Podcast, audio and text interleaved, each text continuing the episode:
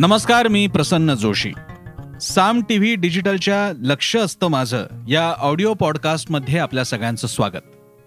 लक्ष असतं माझं हा आपला एक असा मंच आहे, कार्यक्रम आहे, ज्या माध्यमातून आपण नेहमीच्या बातम्या बातम्यां बातम्यांमध्ये दडलेली बातमी, विविध विषय, संस्था, व्यक्ती, घटना, घडामोडी याचे कंगोरे उलगडण्याचा प्रयत्न करतो. आणि आज असाच एक विषय घेऊन आपण तुमच्यासमोर आहोत. आजचा विषय दारूशी संबंधित आहे. दारू म्हटले की कानाला काहीतरी वेगळंच वाटतं.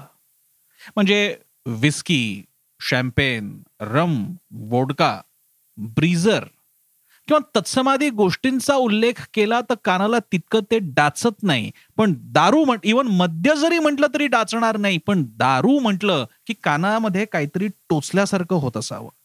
आणि म्हणूनच कदाचित मराठी माणूस हा अगदी पूर्वापार दारू जरी पीत असला, त्याचे विविध प्रकार पीत असला, परदेशी किंवा देशी पीत असला तरी आपण दारू पितो, कोणत्या प्रकारची पितो, एकूणच दारू हा विषय याबद्दल बोलणं हे थोडंसं, मुळात पिणं तर असभ्यच मानलं जातं, बोलणंही असभ्य, संकोचल्यासारखं या मराठी माणसाला वाटतं. दारूबद्दल एकतर आपल्याकडे थेट एकच प्याला, तळीराम या प्रतिमा आहेत, किंवा मग पु ल देशपांडेंच्या त्या एका कथेतली ती दोन मुलं बोलत असतात दारू म्हणजे काय रे वगैरे, तसला काहीतरी एकदम गमतीचा प्रकार आहे. आणि एकूणच हा विषय असा एक टाबू झालेला आहे किंवा जरा नाकारलेला आहे की जो जे एक वास्तव तर आहे, पण ते आपण सगळ्यांनी डोळ्यावरती तथाकथित सभ्यतेचे सभ्यतेची झापडं आपण डोळ्यावरती ओढून घेतलेली आहेत आणि आपल्याला त्याबद्दल बोलायचं नाहीये. का बरं आपण हा एवढा सगळा थोडी प्रस्तावना केली? त्याचं कारण असं की राज्य सरकारनं आता एक नवीन धोरण आणलेले, ज्या अंतर्गत आता महाराष्ट्रातल्या सुपर मार्केट्स, मॉल्स किंवा तत्सम मोठ्या दुकानांमध्ये वाईनची विक्री तिला परवानगी देण्यात आलेली आहे. आतापर्यंत काय व्हायचं, आपण दारूच्या दुकानात, वाईन शॉपमध्ये गेलात, दारूचं दुकान नव्हे कारण दारूचं दुकान म्हटलं की देशी दारूचं दुकान आठवतं, वाईन शॉप म्हणूयात, वाईन शॉपमध्ये गेलात की तुम्ही वाईन किंवा अन्य कुठल्याही प्रकारच्या दारू विकत घेत होता. वस्तुतः तुमच्याकडे त्यासाठी लायसन्स असलं पाहिजे, एक विशिष्ट प्रकारचा परवाना असतो महसूल विभागाचा, तो असला पाहिजे, पण तो असला नसला तरी लोक विकत घेत होते. त्यातल्या त्यात वाईन मात्र आता कुणालाही, स्त्री पुरुष किंवा अन्य कुणालाही सुपर मार्केटमध्ये विकत घेता येणार आहे.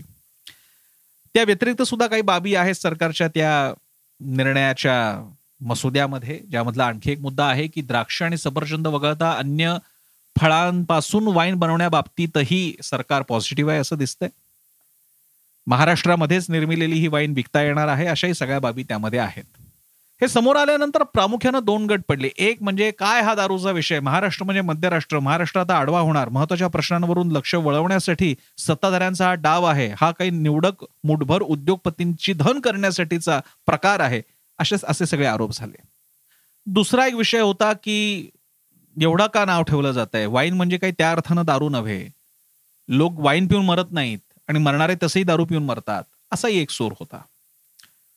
पण झालं असं की समर्थन आणि विरोधामध्ये पुन्हा नेहमीच्या आजच्या या काळाचं व्यवच्छेदक लक्षणच असं झालेलं आहे की आपण टोकच गाठायचं. आणि म्हणून अभिनिवेश न बाळगता दोन्हीकडच्या बाजू लक्षात घेऊन थोडं पुढे जाता येईल का, संवाद साधता येईल का, यासाठीचा आपला प्रयत्न म्हणजे आजचा एपिसोड आहे. तर पहिल्यांदा एक समाज, आणि या समाजातला मी सुद्धा एक घटक म्हणून मला असं वाटतं, आपण एक प्रचंड हिपोक्रॅटिक, एक द्वैत, अशी एक द्वैत परिस्थिती आपल्या मनामध्ये तयार झालेली आहे, संभ्रमावस्था तयार झालेली आहे की हे की ते.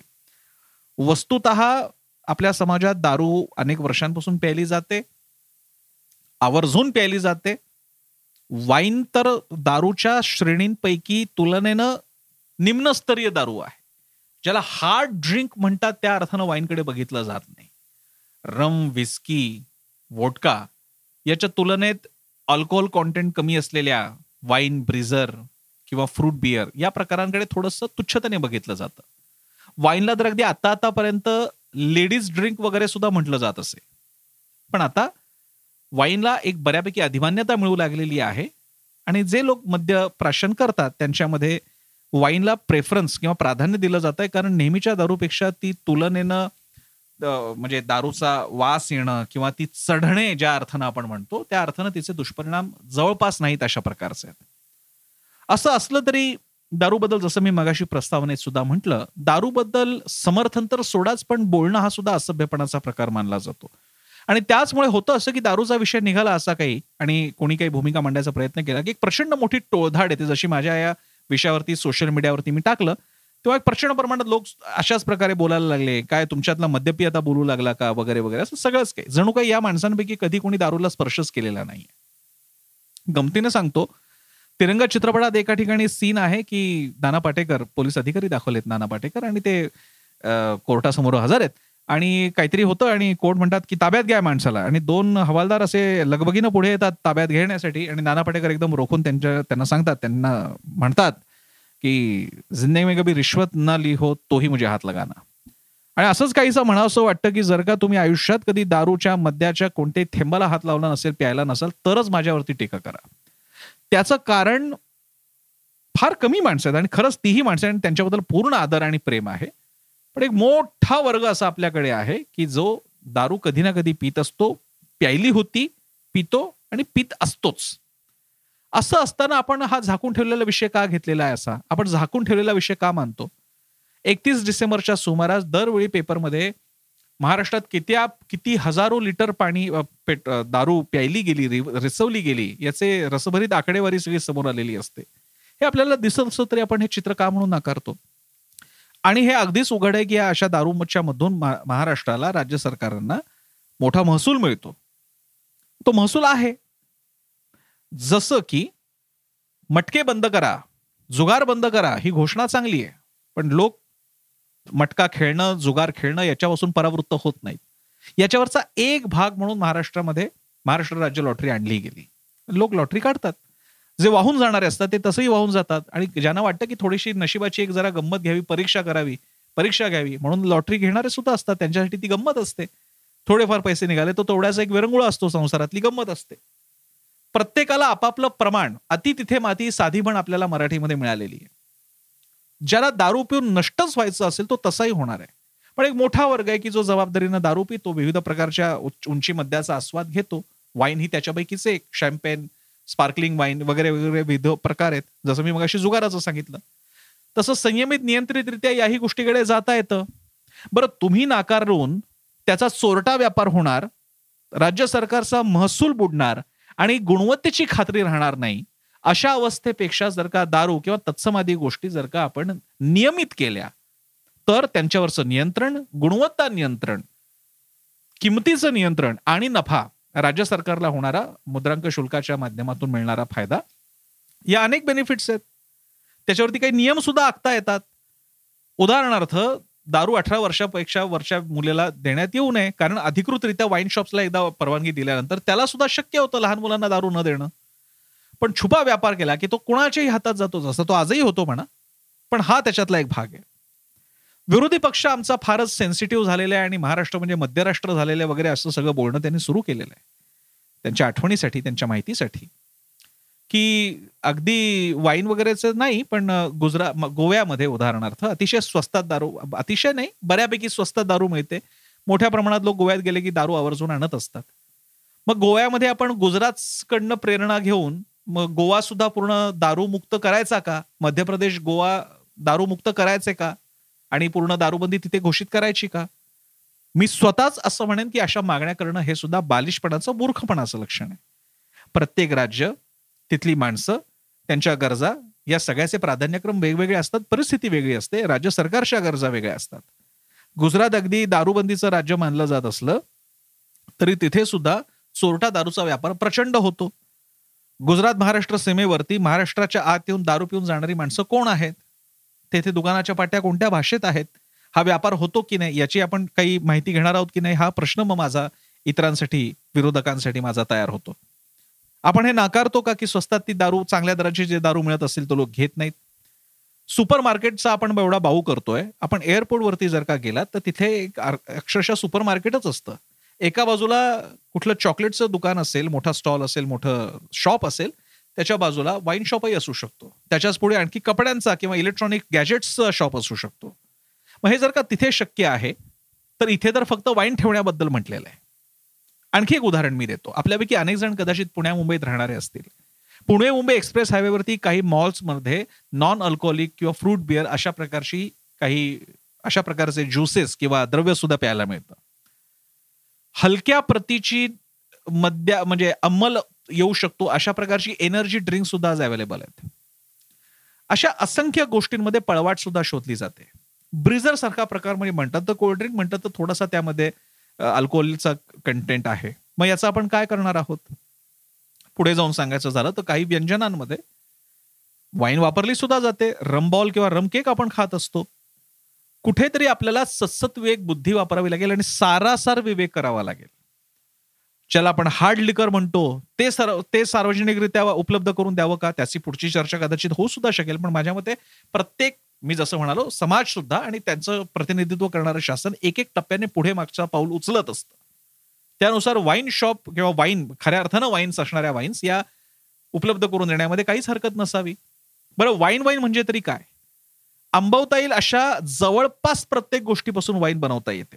माझ्या ओळखीचे गृहस्थ आहेत आणि वाईनमध्ये त्यांची तज्ञता आहे. वाईन बनवण्यामध्ये ते दुधापासूनही वाईन बनवतात. त्यामुळे जर का अशा या धोरणामुळे, आणि मी जसं ते पत्रक वाचलेलं आहे राज्य शासनाचं, मला असं दिसतं की यामुळे उद्योगाची एक नवी प्रेरणा तयार होईल. तरुणांसाठी उद्योगाचं एक नवीन दालन तयार होईल. इकडे पण एक उदाहरण देतो. पुण्या मुंबईमध्ये अशा काही असे काही रेस्टोबार्स आहेत की जिथं त्या कंपनीकडूनच बनवण्यात आलेली दारू विक्रीस ठेवली जाते. उदाहरणार्थ बियर पुण्यात आहे, मुंबईत आहे, की आम्ही आमची दारू आम्हीच बनवतो, आमची बियर आम्ही बनवतो, तुम्ही आमच्याकडनं घेऊ शकता. आणि तथाकथित ब्रँडेड बियरपेक्षा थोडीशी कमी किमतीत असते आणि उत्तम दर्जाची चव देते. अशाच प्रकारे वाईन कदाचित दिली जाईल. लगेच कोकणामध्ये करवंदापासून वाईन बनवली जाणार आहे का? लगेच मग आता सांगलीमध्ये सुद्धा वाईन बनेल का? मला माहीत नाही. त्याच्या अर्थशास्त्राच्या अनुषंगाने मी सपोर्ट करायला जाते, जे संजय राऊत करतायत की शेतकऱ्यांना त्याचा फायदा होणार आहे. माझ्यामध्ये थोडंसं भाबडेपणाचं ठरेल की वाईन या नव्या धोरणामुळे शेतकऱ्यांना लगेच फायदा आहे. त्या बाबतीत विरोधकांच्या टीकेमध्ये तथ्य सुद्धा आहे की वाईन इंडस्ट्री आणि वाईनसाठीची लागणारी द्राक्ष ती त्यातून निर्मिती करणे आणि ह्या सगळ्या गोष्टींसाठी काही निवडक कारखानदार आणि मुठभर धनिकांनाच त्याचा फायदा होईल. हे काही प्रमाणात खरं आहे. आणि शेतकऱ्यांचा फायदा हिसकावण्यासाठी या सुपर शॉपी मधल्या वाईनला विरोध केला जातो हे सुद्धा म्हणणं चुकीचं आहे, एकांगी आहे. माझ्या मते पाया रचला जाईल आणि त्याच्या पुढे पुढची माणसं त्यामध्ये येत जाते. एक संपूर्ण इकोसिस्टीम बनेल. काहींनी असं विचारलेलं आहे की मग आता वाईन शॉप, वाईन जर का सुपर मार्केटमध्ये ठेवू देत आहात तर मग गांजा सुद्धा आता पिकवायला आम्हाला परवानग्या देणार का, द्यावी का? या बाबतीत काही गोष्टी थोड्या रॅशनली आपण बघूयात. सिगरेट आपण सगळे अनेक जण विकत घेत असतील, पण तुम्हाला ती बाहेर पिता येत नाही कारण सार्वजनिक ठिकाणी धूम्रपानास मनाई आहे. गंमत पहा की सिगरेटसाठीचे सगळे टॅक्सेस आपण इनडायरेक्ट भरतोच, पण ती सार्वजनिकरित्या पिता येत नाही. आणि सिगरेट प्यायची मात्र असते बाहेरच, कारण जी ती घेताच घेतलीच यासाठी जाते कारण त्या क्षणी त्याची तल्लफ असते. लोक घरी येऊन पितात किंवा जे काय असतील ते. हा अशा प्रकारे दुहेरी कोंडीत सापडलेला आपला समाज आहे. त्याचमुळे आता पुढे गांजाबद्दल बोलूयात. वस्तुतः जगामध्ये अनेक ठिकाणी गांजा किंवा तत्सम प्रकारचे सौम्य, काही प्रमाणात सौम्य, कमी घातक अशा प्रकारच्या नशिल्या पदार्थांना मान्यता द्यावी याची चळवळ सुरू आहे. असं म्हटलं जातं की जगभरातल्या बड्या तंबाखू कंपन्या, तंबाखू उत्पादक कंपन्या, सिगरेट उत्पादक कंपन्या यांचं कार्टेल आणि यांच्या स्वारस्यासाठी गांजा लिगलाइज केला जात नाही, अधिकृत अधिमान्यता त्याला दिली जात नाही असंही म्हटलं जातं. आणि याबद्दलचं शास्त्रीय ज्ञान माझ्याकडे नाही, मी दावा नाही करत आहे, पण गांजाचं सेवन हे सिगरेटच्या तुलनेत कमी हानिकारक आहे. गांजा कोणाच्याही घरात सुद्धा उगवला जाऊ शकतो, अनेक ठिकाणी तो दिसतो सुद्धा, पण हेच कंपन्यांना नको आहे. आणि म्हणूनच कंपन्या गांजाच्या लिगलायझेशनला, लिगलाइज करायला, त्याला कायदेशीर अधिमान्यता मिळवून द्यायला विरोध करतायत. असं सगळं अर्थकारण असंही म्हटलं जातं. मग पिकवायला द्यायला हवं का? ओपन इकॉनॉमीचा विचार करायचा झाला आणि शेतकऱ्यांना ज्या प्रमाणात पारंपरिक शेतीमधलं नुकसान पाहता शेतकऱ्यांनी पण मागण्या केलेल्या आहेत अनेक ठिकाणी की आम्हाला गांजा पिकवायला परवानगी द्यावी. या सगळ्याचं एका झटक्यात समर्थन, एका झटक्यात विरोध असं करता येत नाही. नेहमीच्या जीवनामध्ये, लोकशाही राष्ट्रामध्ये, भारतासारख्या खंडप्राय देशामध्ये जितके प्रश्न अनेक प्रकारचे आहेत, अधिक एक दोन किंवा एक पर्याय हा नाही तर दुसरा पर्याय हाच अशा प्रकारे बघता येत नाही. टप्प्याटप्प्याने पुढे जावं लागतं, ऍडजस्टमेंट कराव्या लागतात आणि मार्ग शोधावा लागतो. म्हणूनच काही ठिकाणी ड्रग्सचं सेवन केल्यानंतर थेट मृत्यूदंडाची शिक्षा आहे. भारतात अशा प्रकारची शिक्षा नाही आहे. याची कारणच अशी आहेत की आपण वेगळ्या परिस्थितीतून या गोष्टींकडे पाहतोय. पुन्हा एकदा वाईनबद्दल बोलायचं झालं तर आपल्याला याच बाबतीतला थोडासा वेगळा विचार करावा लागेल. अनेक संस्कृतींमध्ये वाईनला अधिमान्यता आहे. आपल्याकडे अशी धार्मिक अधिमान्यता जरी वाईनला नसली तरी सुद्धा वाईन किंवा ज्याला आपण म्हणू काही प्रमाणातले असे नशिले अंमली पदार्थ यांना प्रतीक स्वरूपात आपण अनेक ठिकाणी पाहिलेलं आहे. मान्यवरांच्या हातामध्ये सुद्धा पाहिलेलं आहे. ही परिस्थिती आहे अनेक ठिकाणी. आता उलट काही समारंभांमध्ये वाईन हे सहज एक प्रकारचं वेगळ्या दर्जाचं सरबत म्हणा किंवा तशा प्रकारचं एक पेय म्हणून प्यायला जातं, जेवणानंतर प्यायला जातं. पुन्हा पुढचं वाक्य हे याच्याबद्दलचा शास्त्रीय पुरावा माझ्याकडे नाही, मी त्यातला तज्ज्ञ नव्हे, पण आसवं जी आपल्याकडे आयुर्वेदिक आहे, जांभळाची आहे, द्राक्षाची आहे, त्याच्याचीही तुलना यांच्याशी केली जाते, या वाईनशी. आणि म्हणून वाईन हे त्या अर्थानं ज्याला आपण जेवणानंतर किंवा जेवणाच्या आधी घेण्याचं एक अशा कौटुंबिक कार्यक्रमामध्ये घेण्यासारखा एक पेय सुद्धा मानलं जात आहे. त्याला घेणारा मोठा वर्ग आहे, जबाबदारीनं पिणारा वर्ग आहे. कुठेतरी वेगळी दारू पिऊन रस्त्याच्या कडेला पिणारे, मारहाण करणारे, हिंसाचार करणारे यांच्यामध्ये वाईन पिऊन असा कोणी प्रकार केल्याचा अजून तरी ऐकिवात नाही. मग असं असताना आपण थोडं प्रयोगशील राहणार आहोत की नाही? आणि सगळ्यात महत्वाचा विरोधही करायला हरकत नाही. जसे की आमचे डॉक्टर अभय बंग, विश्वंभर चौधरी जे स्वतः खरंच निर्व्यसनीय आहेत, तशा प्रकारचं चारित्र्य घेऊन जरूर बोलावं आणि मुद्देसूद टीका करावी. मुद्दे न घेता महाराष्ट्र मध्यराष्ट्र, महाराष्ट्रात आडवा होणार, झोपणार, असं काहीतरी आपण उथळ पातळीला जर का चर्चा आणली तर काहीच साध्य होणार नाही. आणि हेच लक्षात आणून देण्यासाठी आजचा हा लक्ष असतं माझाचा ऑडिओ पॉडकास्ट आपल्याला कसा वाटला मला जरूर सांगा. तुमच्या सोशल मीडियावर मला टॅग करून तुम्ही कळवू शकता. मी फेसबुक, इंस्टाग्राम, ट्विटरवर उपलब्ध आहे. मी सोशल मीडियावर तर असतोच, मी तुमच्याही अकाउंटवरती जाऊन कमेंट्स वाचू शकतो. आमचं ॲप आहे, ते डाउनलोड करा. आमची वेबसाईट आहे साम टी व्ही डॉट कॉम, ती डेस्कटॉपवर पाहू शकता. आणि आमचा न्यूज चॅनल, आमची वृत्तवाहिनी साम टी व्ही नक्की पहा दररोज, वेगवान, विश्वसनीय, विविध बातम्यांसाठी. कारण साम टी व्ही म्हणजे सामर्थ्य महाराष्ट्राचे.